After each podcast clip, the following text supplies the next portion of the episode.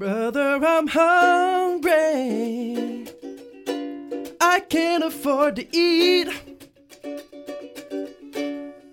Brother, it's cold outside. Living life out on the street. Do-do-na-da-da-da-dum. Welcome to the Effort Discussion Podcast. My name is Tim Blais. I'm Tom Zalatni, and we've got a special guest in the studio with us today. She's an author, life coach, YouTuber, another winner of YouTube Next Up Canada 2016. hmm Trilingual, all around awesome person. Alexandra Villarreal Abrego. Did I? You got it. did I pronounce That's that right? Very good. Usually people don't get it, but you you did get it. well, good I, job. I, I, uh, I, I struggled at when we did the the YouTube thi- the YouTube video. Oh I- yeah, in the outro, I struggled with your name then, but now I've that practiced. legendary video. that was amazing. so if, yeah, if you guys have been following us, you may have seen Alexandra before. She was the all Canadian girl on on a certain A Capella Science 2 video that we did in Toronto. Um, but yeah, welcome to the show. How's it going? Mm-hmm. Thank you so much. It's very good. My like I was telling you before, my voice is kind of going away because this weekend I was at an event and giving conferences and everything. So if my voice like dies towards the middle of this show, well, I apologize about that. But besides that, everything is very good. You can mime to us, and then we'll tell the exactly. tell the listeners at home what you're talking Uh-huh. about. That's perfect. I think that's that's a plan. That's the third language that you speak, right? Is I- mime. it's the fourth. It's the fourth Right. because I already have three, so that would be the fourth mime language. Yes. Okay. Yeah. is it is it like do you do you find you can express everything non-verbally if you want to? Uh, I, I- I'm pretty sure I, I can't. No, to be honest, I, I- I'm sure you expected me to say yes, but no. To be honest, let's just be honest here. No. Right. This yeah, we we so do that's value gonna be complicated. we value honesty on this podcast. good, good.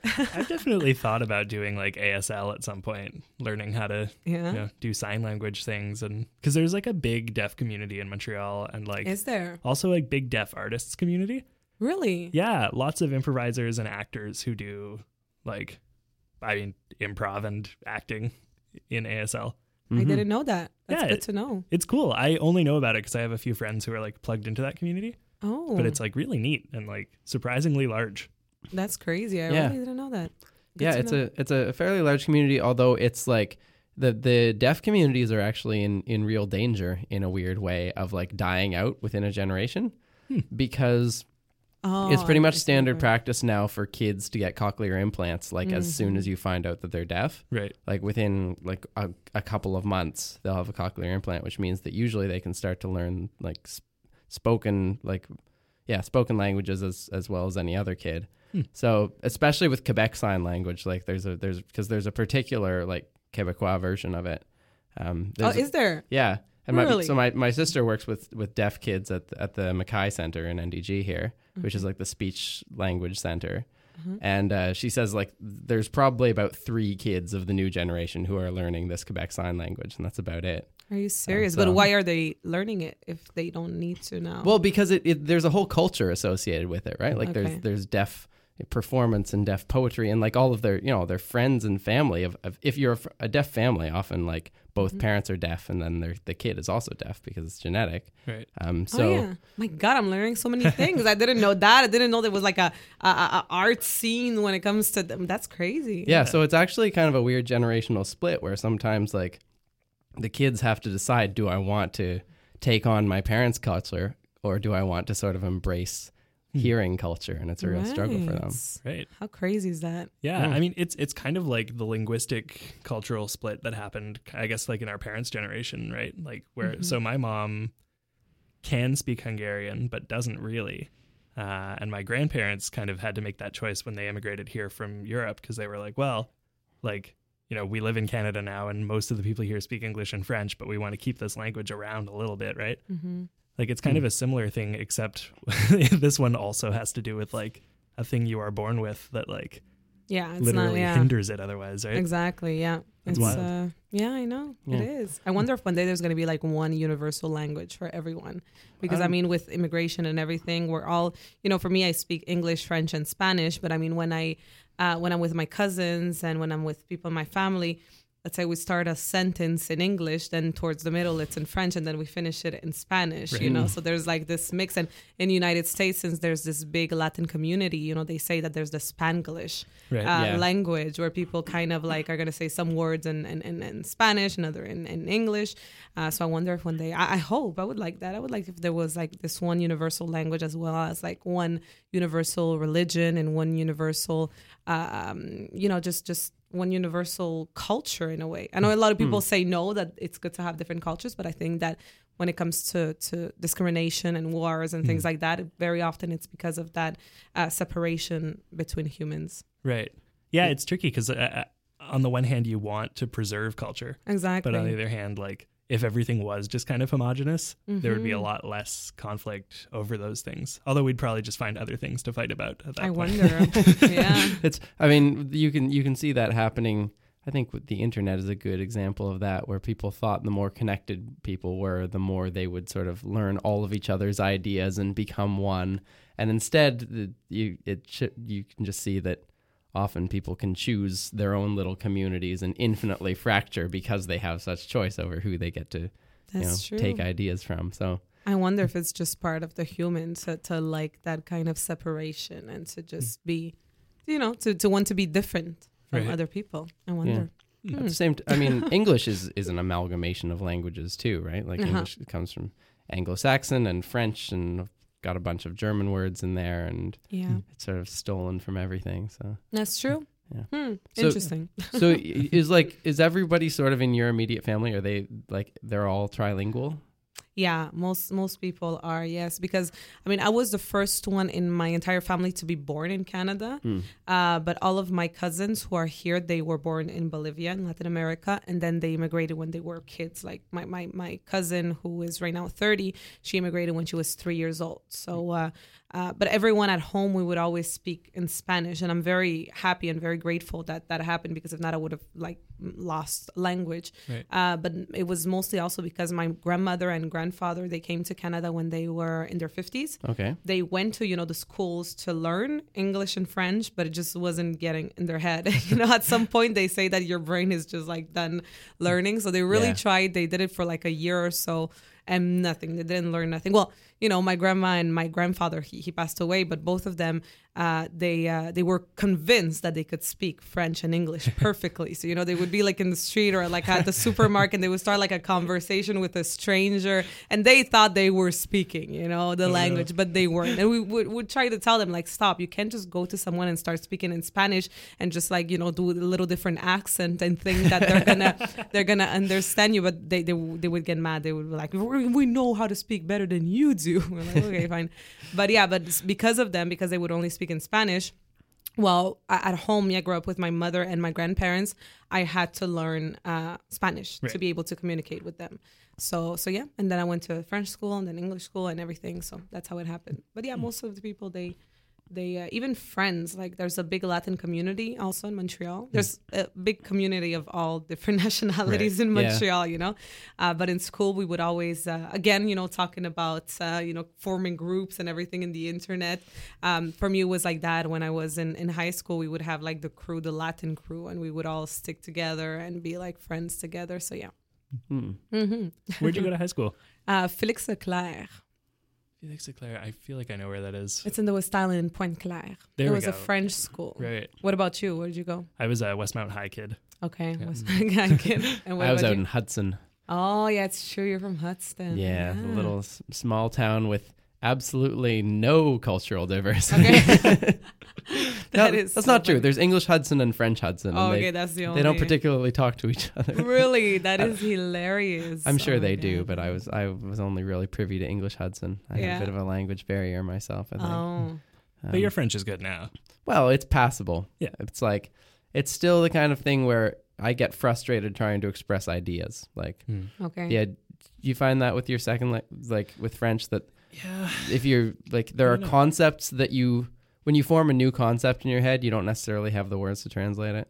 Uh, I don't know about that. I think I'm I'm comfortable enough in French, like in conversation, that I I don't get frustrated about it. I just get a little Mm. flustered because Okay. it takes me a little bit longer to get an idea across. But like I can do improv in French. I Yeah, that's true. You're- you're not which bad. Is, Yeah. surprising. But you did you learn all three languages simultaneously? Kind of, kind of, because I uh, at at home we would speak in Spanish. Hmm. Television was in English and French, both. Uh, then I went to um, how's it called uh, when you go to the uh, preschool? To preschool, I went to uh, English preschool, but then I went to French school after that. Like Right. uh, all all the, all my schooling life, I was in French school. Uh, so kind of like at the same time, but I would say that my English, which is ironic, it's funny because that that's the language that I speak most Mhm.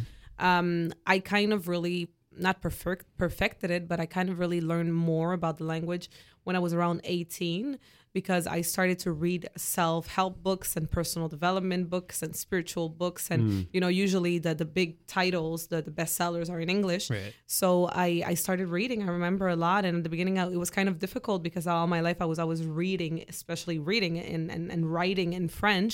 But that really helped me. And my first book that I wrote, I wrote it in English, Right. the first version at first. So, so yeah. Mm. So so what was it that pushed you in that direction? Like that Mm. started you on the the like the sort of self help and empowerment Yeah. idea. Like Uh, Well, Yeah, I what got was you into that? I was 19 when it started, and uh, when you know when I speak in conferences in my book and everything, I, I shared the story of how it happened. I was um, when I was 18, a year earlier, I had left um, my mother's house, and I went to live in an apartment with a friend of mine. And um, for a year, the first year that we were there, it was all fun. You know, we were always partying and always going out. And um, the thing with that was that yes, it was fun on the surface, but then it wasn't that fun the reality of it. You know the reality of it was that we were both 18 we had to work at full-time jobs that we hated in order to pay the bills. Um, you know since we moved so young and we didn't have any savings or whatsoever uh, we had to pay all of our furniture and credit cards. You know when you just turn 18 and you start opening like credit cards all over because no one teaches you what is a interest rate. So i was 18 at that point and i was uh, over $19000 in debt because we wanted like to have like the fancy furnitures and everything. Uh, our apartment was like super expensive. It had a jacuzzi in it. It had like a fireplace. Yeah, it was crazy because we, we just wanted, you know, to. I remember at that time the song from Kanye West, uh, "Welcome to the Good Life," came out. So we wanted to live the good life, and even in our living room wall, it's funny. I still have pictures of that. I remember we painted the whole apartment. It was the the, the biggest wall was like this like beige kind of almost white color. And then there was this wall close to the window that was all black, and then there was this wall that was kind of a small one, all red, uh, but like a crazy like Coca Cola red, you know that kind of flashy red. And we spent I remember one night like till four in the morning writing on the wall with like the letterings, you know that you have to put, and then you have to put you know everything. Uh, welcome to the good life, and then our 50 inch TV that was on our credit card was right there under Wow. the welcome to the good life. So uh, just picture that. It's pretty it's pretty hilarious. And we thought for a while that we were living the good life until uh, the reality of you know being uh, you know having creditors call you because you're not paying your bills on time and uh, just you know having to wake up. I remember I had to wake up every morning at 4 a.m. to go to the job that I hated to be there at seven, but I had to take three buses to get there. Oh, no. First bus was at 5:23 in the morning. Then you know it was just like uh, this routine that we hated. And I remember the one year anniversary of living in that apartment. Uh, it sounds crazy and, and funny, but that night I had a dream that kind of changed, like, I think my life. And in that dream, I was alone in an aisle in the middle of the night, and it was cold outside. And uh, behind me, there was this man following me. And every time I would turn around and look behind me, he was getting closer and closer to me. And at some point, I turned around and he was right there standing in front of me. And I looked at him and he looked at me and he said, Come with me. And I remember in my dream, I was like, I can't, I, you know, I have to stay. And then he said, Why do you want to stay? Are you happy where you are? And then I remember in my dream, I was like, Am I happy where I am? And then I woke up. It was probably around like five in the morning. Uh, I was in my bedroom. I was, you know, sleeping. I looked around me and all my fancy furniture. That, like I said, I was still like creditors calling me because I wasn't paying the the credit cards. And next to me there was like a glass of wine next on my on my table next to my bed. Uh, on the other side there was this man that I was so crazy in love with, but I knew that he wasn't really in love with me.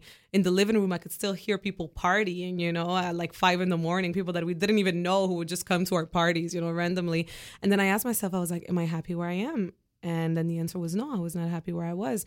And for a while after that, I, I thought it was just like this phase that I was going through. You know, sometimes you just don't feel good and whatever.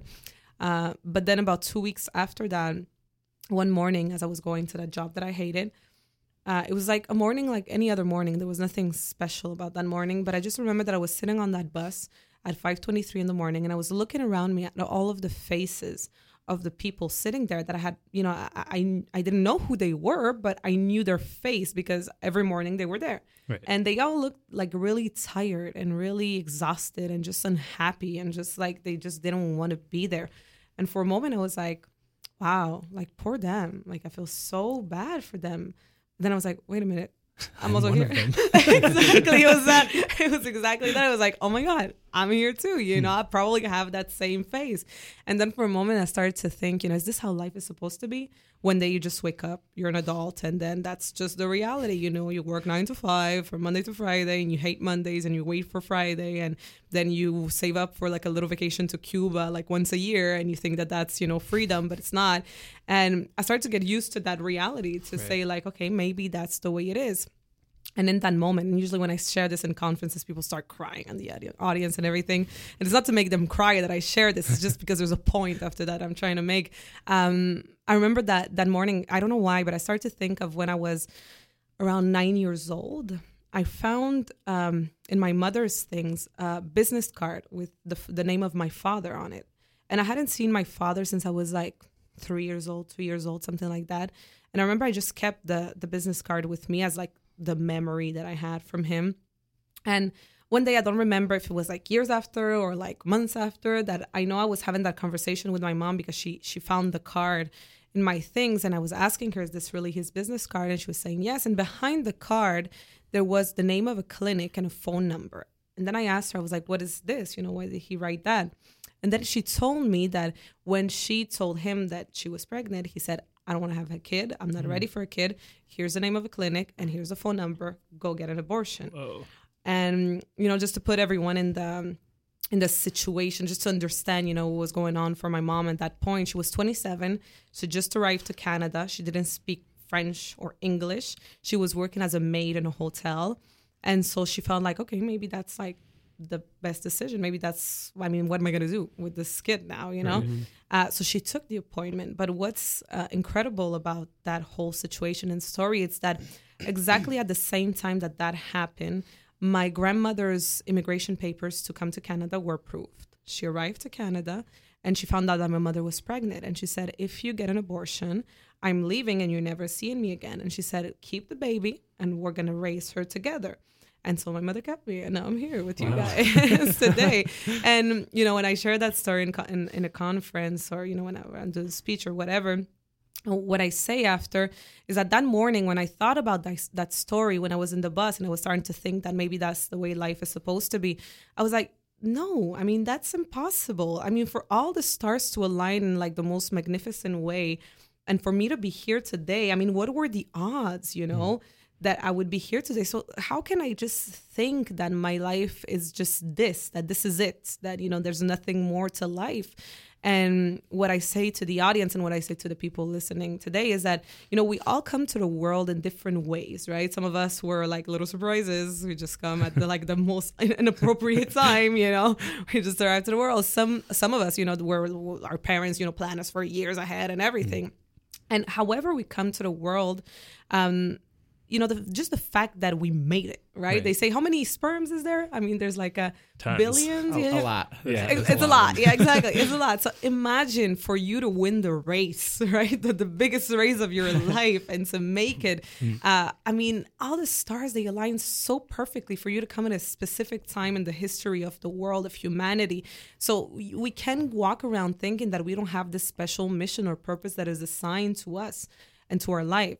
So I remember that day in that bus. I thought about that, and there's just this fire that kind of lit up inside of me. I rang the little bell in the bus back in when there was still the little bells. Now it's the little buttons, right? Right. Right. So I rang the little bell. I got out at the next stop. I crossed the street, waited for the next bus to go back. I went back home. I called my job that day. I was like, I'm sick. The day after, I called them again. I was like, I'm sick, and I was literally feeling sick. I wasn't feeling good, like Right. Mm, not yeah. only mentally but just physically. I was tired. I just wanted to sleep. So I went to the doctor, and the doctor said that I was I had a depression. So everything was going so good, you know, when I was 19, $19,000 in debt, you know, depression, everything was great. Um, but that was like the best thing that happened because at that point I started to really say, okay, so what am I going to do? So what is that mission that I have? Uh, and I think that when you ask the universe, you know, okay, so how can you use me to do something greater than myself, greater than this life that I have? I think the universe answers you right. and shows you the way. Uh, so that's what happened, you know. If, uh, but I mean, a year later, I released my book. Uh, a few months after that, I, I, think that was like in August of 2009, and in October of 2009, I did my certification to become a life coach. Uh, so everything started to just unfold perfectly, and there was like no resistance in the universe. Everything was just flowing. There was like everything, like opportunities after opportunities. Just all the doors were opening perfectly, and that's what happens when you're on the right path. I mean, everything starts just to flow. Mm-hmm. So that's um that's the story. That's wow, the long yeah. story. That's great. Thanks for sharing that. well, no yeah, problem. Thank sure. you to you. so, so yes. mm-hmm. when you when you started thinking about like what is your mission, mm-hmm. like if if the, if you do like if there is a more of a purpose to life than just living it and maybe you know reproducing and dying. Yeah, yeah. So the, the, like evolutionary view. Like if uh-huh. there is uh-huh. if there is a purpose to life, how do you how did you go about trying to find out what that was then? I think that we, you know, we all have this calling. That, that that's what I really believe. Now, of course, there's no proof. Uh, you know, I know that you're into science also, and I have a lot of friends who are in the personal development who are into science. So we always like to have these conversations to see, you know, where was. I don't think there's a definite truth. I think we're all to know what the truth is once our time here on earth is, is done. Um, but I think it's just this feeling that you have at some point when it comes to your mission, what you're supposed to do. Mm. I think that the moment that you start to be open and you start to ask, again, like I said, you know, how can you use me? Uh, whatever God you believe in, or just the universe or Mother Nature, I don't know, whatever you want to believe in. You just say, you know, how can you use me on this on this life that I have, this one life that I have?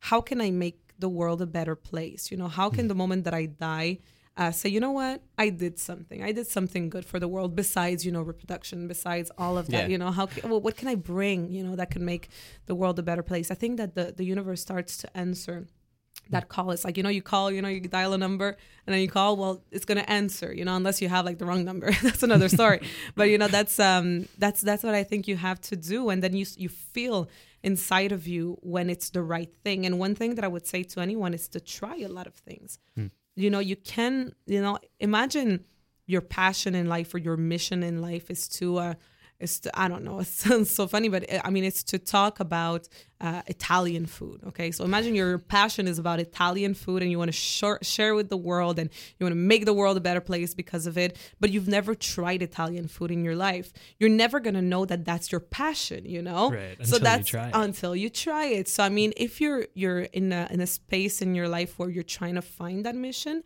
try different things. You know, test. You have mm. nothing to lose. Try okay. and, and see. You know where where there, there I have one of my colleagues in the French industry he does conferences and he always speaks uh, about there's this that happens when you uh, when you you know that it's your your mission or that it's something that you're supposed to do and uh, and yeah and I think you can you, you're gonna feel it the moment that you know the moment that you you find that thing yeah I think it there's it's like people are wired to to need meaning and to crave meaning and also to see meaning in things. Mm-hmm. And so whatever it is that you think meaning actually is.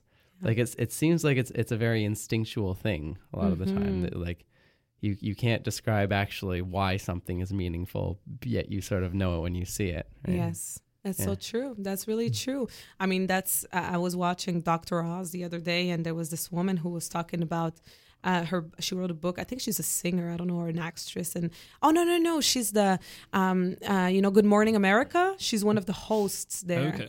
And her husband passed away not long ago, and she wrote this book called Faithful.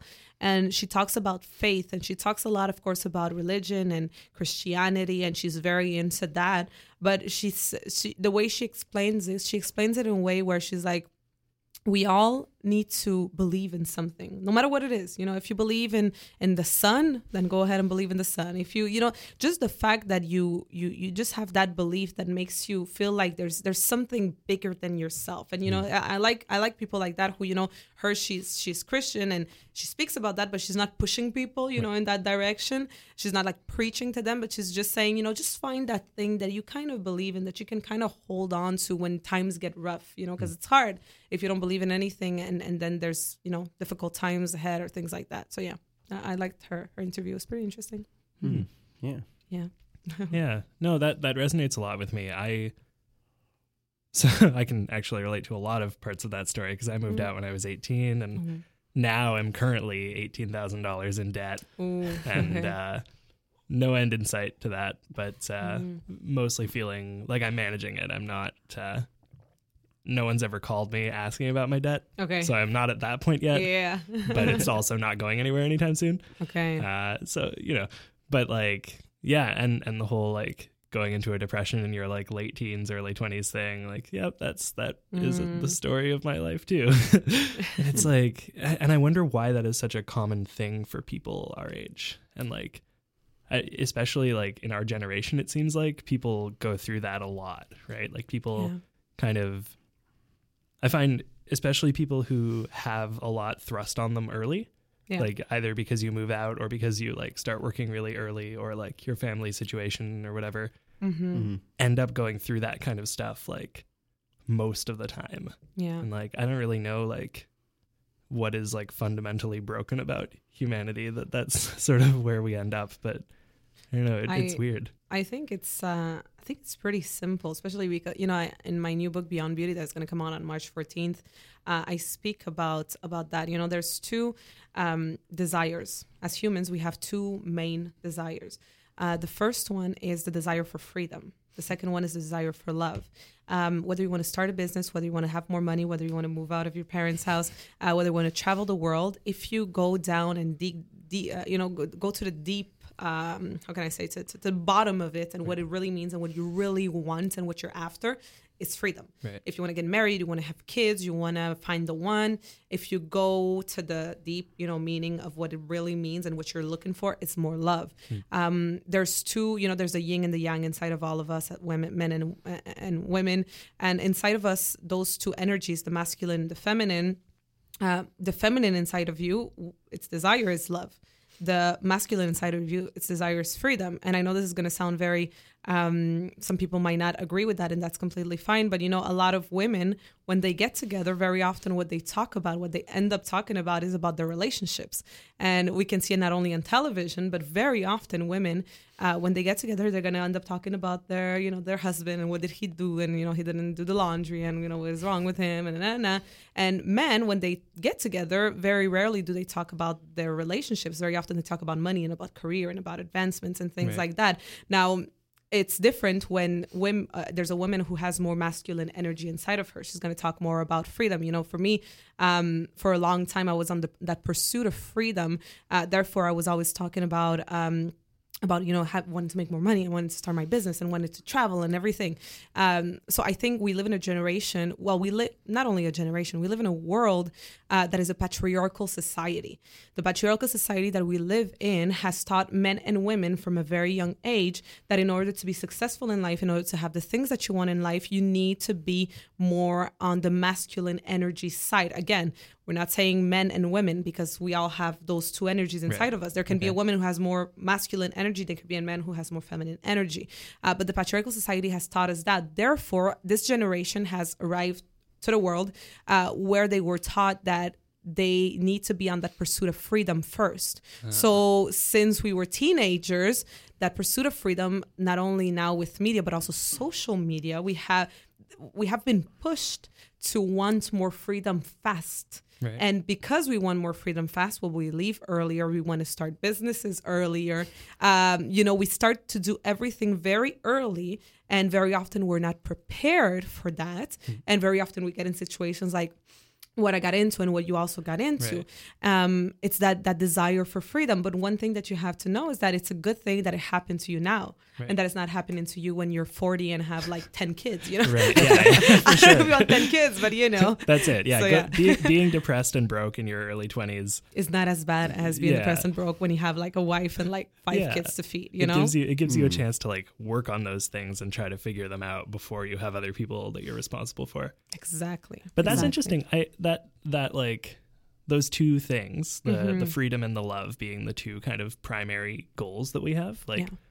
that that kind of makes sense like looking at the way that even the way that people do relationships now is that Mhm. people seek freedom in relationships. Yeah. No one wants to commit to anything. Exactly. They want, you know, instant gratification. They want to feel like they've accomplished something and then they want to go. yeah, yeah. And that's Mhm. like and that leads to like, you know, not enough love, which leads to, you know, further brokenness and like lack of fulfillment. And, And, and that's perfect what you're saying. The lack of love. There's a big deficit of love in the times that we live in, which creates fear. You know, uh, there's lo- the, the the two mothers of of thoughts, of words are love and fear.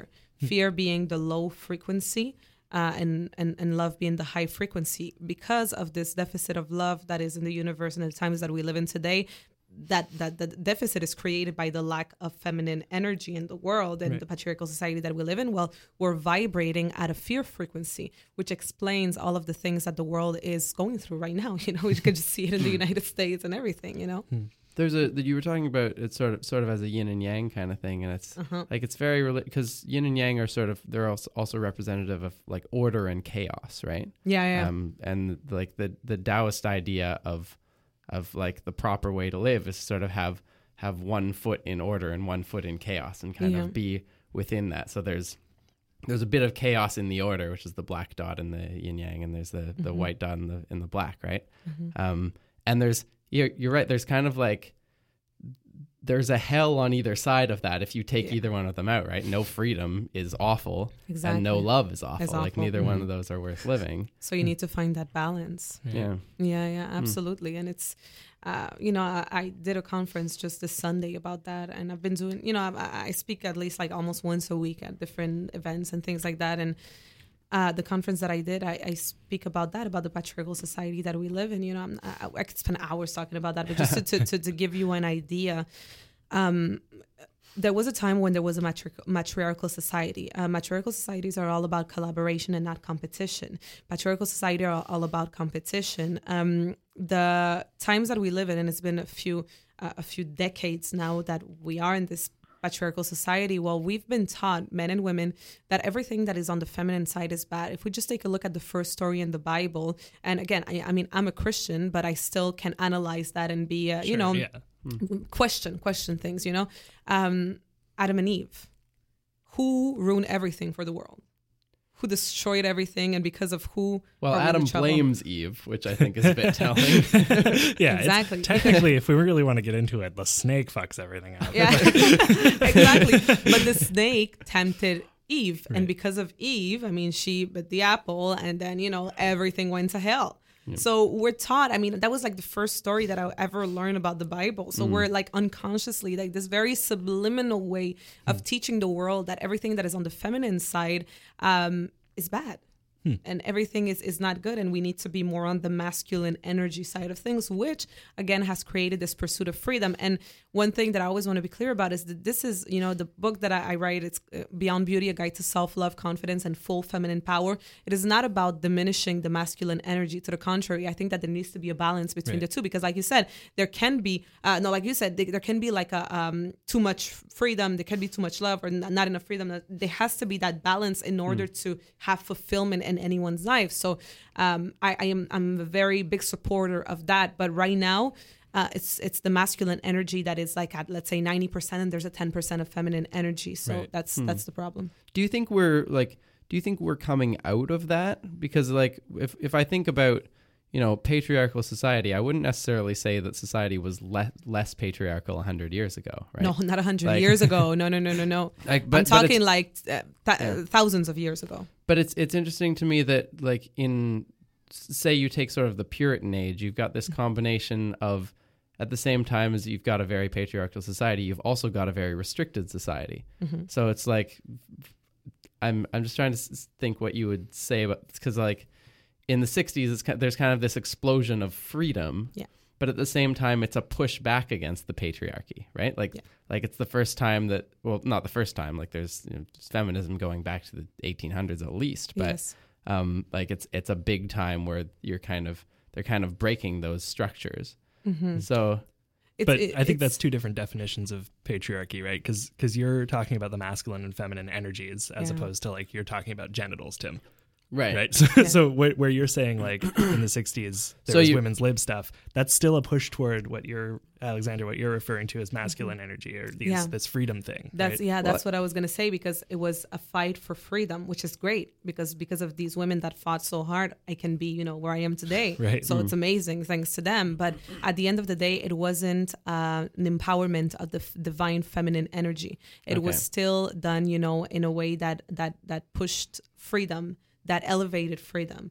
Um, you know, there was also the the love movement that happened at the same time in the seventies because True. I believe that these people they knew what was kind of going on, so they still wanted to fight for they, uh, you know, they believed in that movement in the feminist movement, but they still knew that there was we needed to bring back the love. Now, when it comes to patriarchal society, matriarchal society, the matriarchal society that I speak about, that was you know hun- not hundreds, um, thousands of years ago. I mean, we're talking back the, the tribes, you know, les, how do we say in English, les tribus, uh, Right. back in the day when there wasn't like the society that we know today. At the moment that it started to go away was if we take a look at um, when the um, witches of Salem happened. Uh, when religion started, that's when matriarchal society started to die off because of the because religion was put to place before before the priest there was a priestess right um, and what happened at that point is that all the witches who they called witches which is you know now it's bitches um, sorry i don't know if we're supposed to curse here uh, we're, we're okay. okay, okay, good. Well, they were burned, right, to death because they knew things that the priests didn't want uh, the people to know.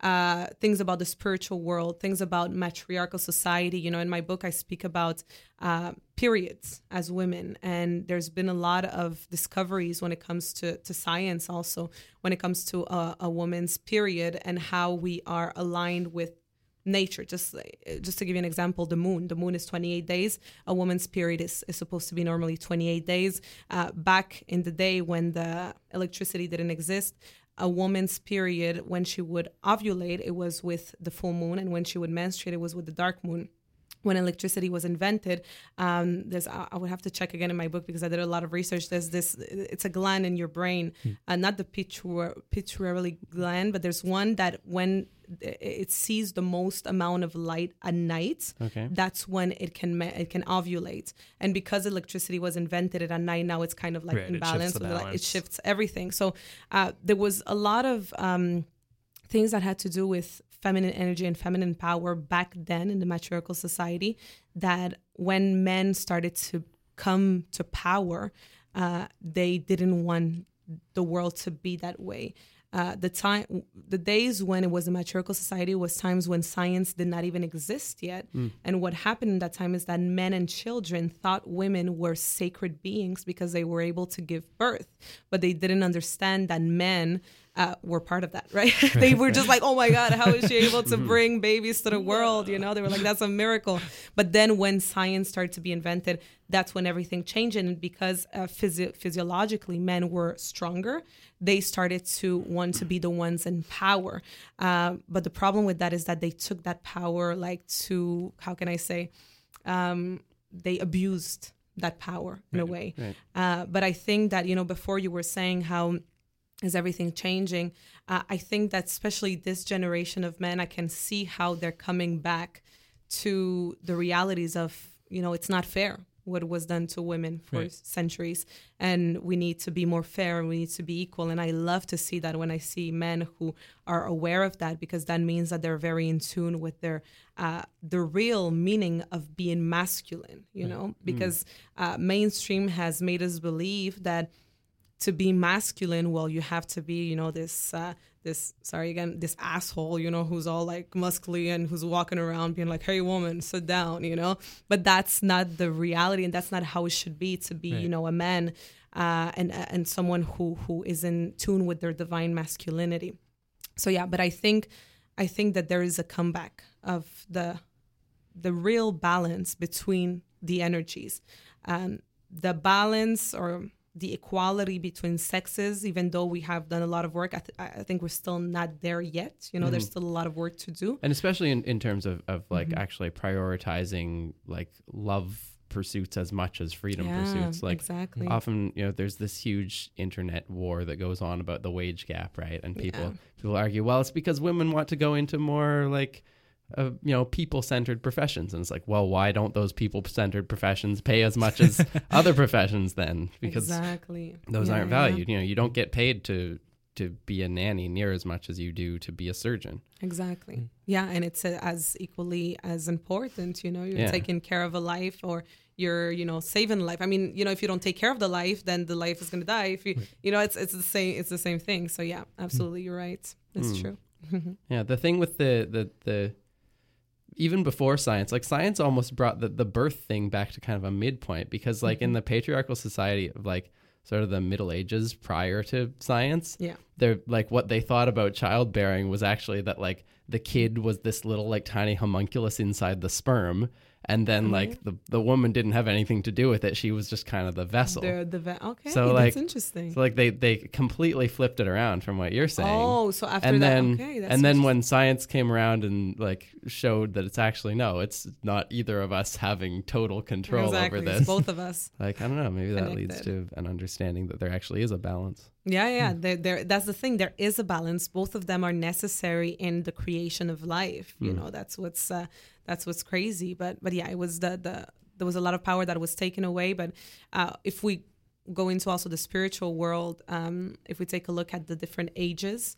Uh, that happened in the world. Of spirituality in 2012 we've entered the age of aquarius and that was also uh, predicted in the mayan mayan calendar.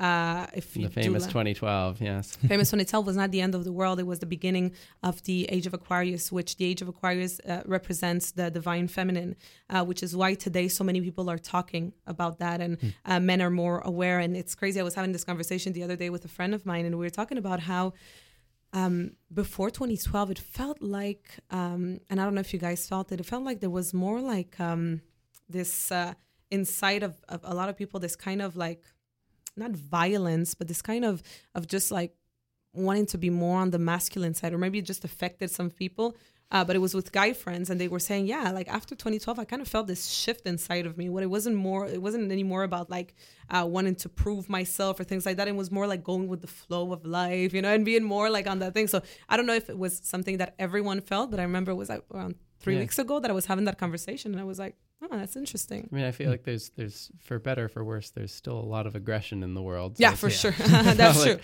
that's it's true. not like a, a year solved all our problems yeah, yeah, yeah, But, absolutely not. It's it's just the beginning. I just think that it's the beginning, and uh, I think that everything that is going on right now in the world, you know, in the United States and everything, I think that it's perfect the way it's happening. I think that it had to happen. It was part of of that process. You know, they say before things get better, they get much worse, and I think that's what we're experiencing today. hmm.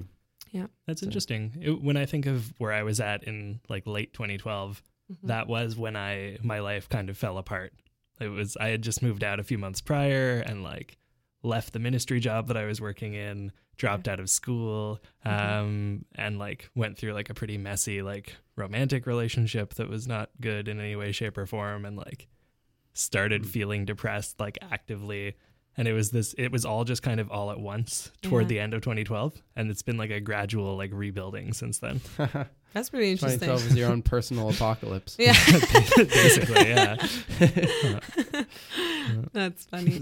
well, like pe- people who are really into like like archetypes and myths and stuff talk Mm-hmm. about how like like that's the reason why we have these these ideas like grand ideas of of apocalypse and stuff is that Mm-hmm. it, you know it ac- you actually the reason why it's meaningful you, to you is that it happens in your everyday life like you you do experience these things in a real way Yeah. whether it's in a, a tiny way when like a bit of you dies when you're in conversation and someone says something you realize you're wrong about you have to let it go that's a tiny apocalypse and Mm-hmm. Yeah, there's tiny there's, apocalypse. there's That's larger hilarious. apocalypses where you know where your First time I hear you know your whole life kind of falls apart Yeah. and then there are even larger ones where like whole civilizations fall Falls apart. and so like at every level up the chain there's this phenomenon of things like devolving into chaos and then you needing to Mm-hmm. That's to true. get something out of that so you know then you get for some reason the idea of the phoenix becomes super popular or the you know even like death and resurrection stories are everywhere and you know it could be because everyone actually has experience with that on every level Uh-huh. What What is your take on on let's say civilization? Do you think uh, we're close to maybe having it, and especially you because you know you're into science and everything. So I always Right. love to have that that opinion. What is your your take on all that? i don't think science has much to say like okay. like it's it, it's a new experiment this Mhm. there has not been a civilization like this one Yeah, that's true. so people don't change it's Mm. it's clear that people can mess things up pretty darn oh bad yes. Mhm. Mhm. um, the question is like are the circumstances different enough from when we've messed it up in the past that we can avoid it because i think like yeah there's there's a fundamental irrationality about people and there's also i think it is very dangerous when people lose that idea of what's meaningful like Mhm. you you saw that in kind of the the horrors of the 20th century where Mhm. you know people lost a lot of meaning and then glommed onto other things that they thought could be meaningful so they glommed onto communism or onto Yeah. nazism or these like very dangerous movements but they needed something Yeah. right To believe and in. there's there's a very strong correlation with that actually like in in Quebec for example Mhm. being a lapsed Catholic is a very strong was a very strong predictor for whether you joined the like nas- the Quebec nationalist movement in the 60s like it was something like 10 Hmm. to 1 Wow. if you were if you were a lapsed Catholic because you had like lost this meaning in your life and you needed some other structure to get it from so Oh, yeah. suddenly something comes along that you think like this You're could like- be this could be a Mhm. mission Mhm. so that's kind of what scares me is that I don't feel like like I, I like I like what you're doing because you're actually trying to bring meaning in a in a way that's actually positive whereas a lot of like political movements sort of Mm. get people like convince people that there is meaning here Yeah. right in this system right in this this like idea of utopia or in this this idea of at, at least like a negative meaning of like Mhm. those people are evil and at least we need to keep them Yeah. out or so Mhm. yeah um as for society right now i don't know i'm yeah. if history's any guide it can get very much worse Yeah. but it can also get better I Yeah. know. it's exciting. I really think that we're living in one of like the most exciting times in humanity. I mean, with everything, with the internet. I mean, everything is so so new, you know, just in my field, in my in my in my field of, of coaching and online marketing and what we do. Uh, we always talk about that. You know, I was I was in Paris uh, a few months ago, and I was with uh, one of my colleagues, and he's also from here, from Quebec, and we just did this conference in front of 700 people in Paris, and uh, it was for the launch of my my friend uh, Martin Latulippe's uh, online program. And he, in, in one week altogether, we made two point eight million dollars in one week. I mean, who you know that just the fact, and we were talking about it. We're like, imagine like ten years ago, twenty years ago, that was that was not possible. I mean, you know, it was just like people who you know grew up in like a whole different reality, but it wasn't the everyday people you know every everyday person who was just you know grew up in like a regular went to public school and everything that could actually have that reality. And we're talking about how when we're going to see each other in like 40 years 30 years we're going to talk about how uh, this industry uh, we've created it. We're the pioneers and it's the same thing when it comes to youtube you know? It's uh, you know when you think about it we're kind of yes you know there's people who started like 2007 everything but we're like the first generation to actually do it. I mean we started uh, something incredible and it's it's very exciting when you think about that. When you think about this you know as drake would say what a time to be alive. Hmm, that's my thing. I always say that. I'm always like what a time to be alive. I think i say that like 10 times a day. Sure. Every, every with moment. various emotional inflections. Yeah, yeah yeah exactly. What a time to be alive. What a time to you know. Oh, what a time. to be alive. Yeah. but yeah it's crazy. Yeah, no, for sure. Hmm. on uh, on the topic of music, since Ooh. you mentioned Drake just now, uh, Patreon.com. Segue time. You'll see, you'll see this thread in a minute. I'm real good at segues. Uh, pa- Patreon is a crowdfunding platform that allows creators to work directly with their audiences to produce the best possible content uh, for you at the lowest cost to the creators themselves. Mhm. And uh, if you go to patreon.com slash up for discussion, you can pledge as little as a dollar to get early access to bonus content as well as immediate updates when these episodes go live. And if you give us more than $5 a month, uh, you get to give us a thing to talk about once a month. And uh, Kendallin, for this week's episode, wanted to Ah. know what our song would be when we walk into a room. So, like, what is the theme music that would play when we walk Hmm. in? Do you have Alexandra? Do Oh, you damn, like when you when you go out on stage? Do you have music that that plays It depends on the stages. It depends on the stages, but I don't choose the music it's very not often. like in your they choose it. contract. Like I Uh, must yeah, yeah, have. yeah. I should next time. Thanks, thanks for the idea. It's part of it's part of your brand. You've got to exactly, Yeah, I should. Yeah, usually they have like you know their whole soundtrack for the events. Mm. Um, honestly, good question. Now, what song? Well, this can be where we hash it out. Like we need to pick your song now. Yeah, we should pick the song. Okay, what do you guys think the song should be? For you? Yeah. Oh. Oh man. Hmm. What about you guys? Do you guys already have an idea of what would be your songs? Well, the only When entr- the only into a room? entrance music I've ever actually had was when I was uh, a groomsman at my my sister's wedding, Uh-huh. And I I came in dancing to "22" by Taylor Swift. Oh my God, were you 22? I was I? No, I don't. I don't think I Oh, was. no. I just really liked You that were song. not. It was that was that was only two, uh, what three and a half years ago. No, yeah. So yeah, no, I was not 22, but I liked the Oh. song. It's a good song. I wish it would have came out when I was 22. I would have been blasting that song all day, every day. Yeah. well, you guys are both 89. Yeah, 89. So yes. you're the same year as Taylor Swift. yeah. Did she not Oh. write 22 when she was 22? She yeah, but she didn't She- release Maybe, it probably. that makes No, sense. she did. She She, should released it when she was 22, but Oh, it was yeah. a couple years after that when the wedding happened. So, Uh, Mm. like, we, I, yeah, I think really, we were but wait a 22 minute. when Taylor Swift was 22. She didn't release it, and when no, she released it probably like two years after. Uh, maybe it's a, like a Oh. nostalgic song. Like, I'm feeling 22, but Right. actually I'm 24. No, she probably wrote it when she was yeah 22, and then it takes time, you know, record, release, Hmm. new album, everything. yeah. yeah. And I guess that song has a nostalgia to it about being 22 that wouldn't make sense for a 22 year old to, to be feeling. Yeah. It's like, Exactly. what, what does it mean to feel 22 when you are 22? It's like however you're feeling is how you feel. Exactly. Hmm. 22 wasn't a good year for me, so I said it's a good song. 22 was a decent year for me.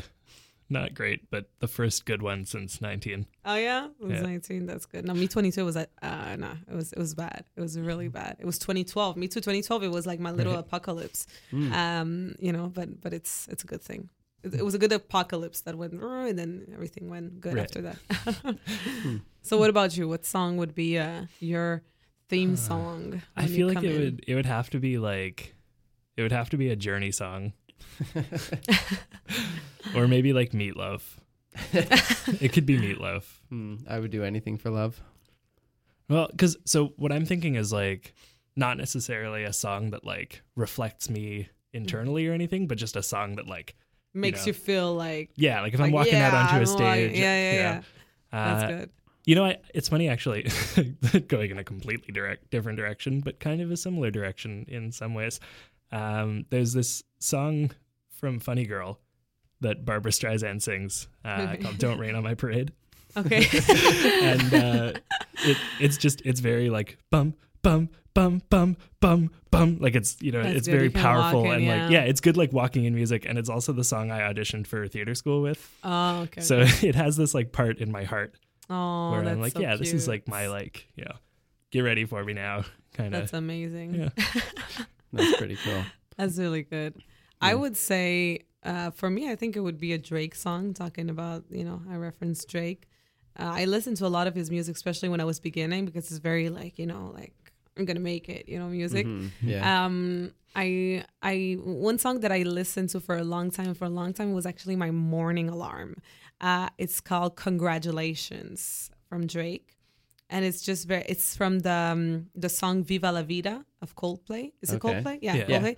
Uh, it's that he took like the music and it was like in his mixtape for like so far gone the first mixtape. Right. Uh, so it's like you know, dun, dun, dun, you know, it's like very, Yeah. yeah, exactly, and just the words and everything that he says. I I think it would be that. Uh, that would be the song. And then if you really want to go on the very conceited side of things, I mean, you have to walk into a room with the song "Legend" from Drake. I mean, oh my god, you know that you have to. I mean, everyone has to do that. You know, that's a good Man. song to. You know, That the music starts and you just walk into a room and it's like, oh my god, oh my god, I'm a legend. so that's pretty good. yeah, that's pretty great. Yeah. It's not. It's not a Good bad idea for your for your stage song. Yeah. no, but that that's that I don't actually I don't think it would be a good idea for a stage song because then people are like expecting a legend, you know. Yeah. you walk out and they're going like, "What? What's going on?" oh, that's funny. Good question though. Mm. There's a there's a, a, a sort of a self help gets a bit of a bad rap, right? Oh yeah, they Like, do. Yeah. hmm and I, I think it's because like people people are really desperate for meaning right and Mhm. especially since sort of like like most most people are sort of on on the wishy-washy side of spirituality and like Mm-hmm. ever since kind of the, the early 1900s there hasn't been really a, a, fo- a metaphysical foundation for society right Yeah. um, so people are really desperate for meaning Mhm. and i think that like that leads to a lot of people taking advantage of that you know so Yeah. there's Hmm. there's that element of self-help like there are people I, i've known who've got into you know like the the like network marketing kind of company yeah. kind of things where like i mean i think some of those are genuine businesses but there's some of them that really really promote this version of meaning which is actually what you were talking about Mhm. trying to get out of where it's Yeah. like you know live your live your best life today and like live the live for the life you want to have and go in debt Mhm. because like you'll it's okay you'll make it you'll you'll No, get to the top so how do you like can you can you maybe tell our listeners how to avoid those kind of people and how to like find Hmm. people who who offer genuine meaning I love, uh, you know, Tony Robbins. He did a um, a Netflix uh, documentary called "I Am Not Your Guru," um, and I think that that's very important. No one is like a guru. Uh, that should be like your kind of God, and that everything that the person says you should listen to. Um, so me, one of the worst things that my audience can tell me is when they, they, you know, when I receive messages like that saying like, "Oh my God, uh, you're like my idol," and you're like, you know, you're like, oh, you're the next like thought leader and like oh my god i want to be like you. That's like the worst things because i'm like no that it's not about being like me. It's not about finding some kind of you know alternate god that you want to just worship and follow. It's me what i teach is that we all have the power inside of us. Um, i went to a conference about three months ago uh, I'm not gonna, of course, name the name of the person. It was uh, I went to attend to the conference because I just uh, it was one of my friends. She told me, "Oh, there's this guy from the United States. He's coming to Montreal and he's gonna do this big event and it's free. You should come." Uh, I was like, "Sure, you know, I'll go listen to what he has to say. It could be interesting. I might learn some things." Uh, and I was so disappointed at the end when I left after that day because it was so so the way he was manipulating people you know at the end he um, was telling everyone in the room and there i could see some people their eyes were like yes yes i'm gonna do it. Um, he was selling this program at $50000 saying that he was gonna bring them on this on a stage with arnold schwarzenegger and uh, i don't know who else and it was gonna be this like they were gonna be able to interview them for five minutes and he was promising them fame and success and he was like you just pay me that and i'll give you you know the life that you always wanted. And there were people that were actually ready like you know they were ready to get up of their chair and go sign up and i almost got up and i was like you can buy your way to the top but i didn't because i was like i, I believe in I don't know. I, I don't think about, you know, I don't like putting your energy in things. I don't like, to, you just have to let you have to pick your battles Exactly. Yeah. Pick your battles. So, uh, but I was so disappointed. I was like, because of people like him, that this industry has a bad reputation. So, I think that yes, sometimes the industry can have a bad reputation, but I think that it's going in the very right direction. I'm very um, grateful and so fortunate to be surrounded by amazing people in the industry, whether it be in the French industry, Spanish, or or English. Just today, before coming here, I went on. Um, meeting with uh, a, man who I met this weekend at the conference. It was Le Salon l'Éveil uh, at Laval, the awareness exhibition. There was like all of the French leaders uh, of the coaching industry, and this man was from from Paris. And we just sat down and we had this beautiful talk. And you know, at the end, he was like, "Anything that you need, you know, help, I can I can be there for you." And I was like, "Same here." And he was like, um, and it was so just natural. It wasn't in the, me the worst thing that anyone can do uh, when in my industry is to approach me because you know oh, can you help me with this this project that i have or oh can you uh can you uh, promote me or can you do this that's the worst thing i mean it's all about building relationships and all about how you feel about the other person and if it clicks well eventually when the time is right maybe you're going to collaborate with them maybe not you know it's just knowing that things will happen the way that they have to happen. So yeah there's a lot of amazing people in the industry but there's mm. also some people i think like in any industry that are going to take advantage of the the the people who are not feeling good who mm. are sad in the moment who are not doing good. So for anyone just don't don't fall into that trap. No one is your guru. No one's gonna give you success. That's the thing. One thing people need to learn is no one's gonna fix your problems. No one's gonna fix your life. No one's gonna give you the success that you want. No one's gonna make your dreams become a reality for you. You have to do the work. So don't ever believe anyone who promises you the world uh, because no one's gonna give it to you. I, I remember Oprah once saying in an, in an interview to the Kardashians, she did the interview with the Kardashians, and she said she was like, no matter what people say about you guys, she's like, you guys are a phenomenon in today's society, in today's world. And she's like, what I've learned over the years is that no matter how many, how much PR you have, no matter how many promoters you have, how many best agents or managers in the industry you have, you can never buy a phenomenon. You mm-hmm. know, things like that that happen that people who you know it's the time is right and everything is perfectly synchronized and it's your time and it's your mission also it's gonna happen but no one's gonna make it happen for you so anyone uh, anyone who's in that state where they're thinking of investing in someone who's gonna give them everything or, or the world don't don't believe that because it's not that way you do it for yourself you can get inspired and motivated by people uh, but no one's gonna do it for for you you know Right. Mm. Yeah. In life as in business, there's no such thing as a free lunch. Exactly. Indeed. That's true. Very true. cool. Well, thanks so much for coming on the show tonight. Thank you to you guys. It was a real pleasure. Very Yeah. fun. so you, you're, uh, where can people find you? Uh, well, I am uh, like you guys on YouTube. Of Mhm. course, uh, I have a channel called Alexandra TV, and every week we post new videos in French. It's on Tuesdays, and when, on Wednesdays it's in English, and then in, on Thursday, if anyone speaks in Spanish, it's in Spanish. Uh, also, my website alexandravillaruel.com, and also on Facebook, of course, Instagram, and everywhere. You just have to type my name, Alexandra Villaruel. You'll All right, find me. cool. Sweet. And the book Beyond Beauty is coming out on March the 14th. March the 14th. Worldwide. Yes, very exciting. I'm very Oh. excited about that. It's already available for pre-orders everywhere. So Cool. On Amazon. yes, Amazon and Cool. Barnes and Nobles and Chapters and all the stores everywhere. Sweet. Nice. We'll drop the Amazon link in the description of this episode as well. So if any of you guys want to download that, or not download that, pre-order that, Yeah. click on the link. Thank you so much. Thank Sweet. Yeah. Well, this has been a really cool conversation. Yes, it Yeah. has. Yes. Thank you guys. should I, uh, should I play us out? Play us out. Sweet. I wish I knew that song by Drake, but I don't actually. Legend. Learn it for next time.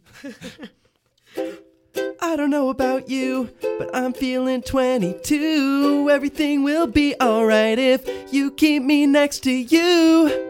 You don't know about me, but I think you want to. Everything will be alright if we just keep dancing like we're 22. Ooh, ooh.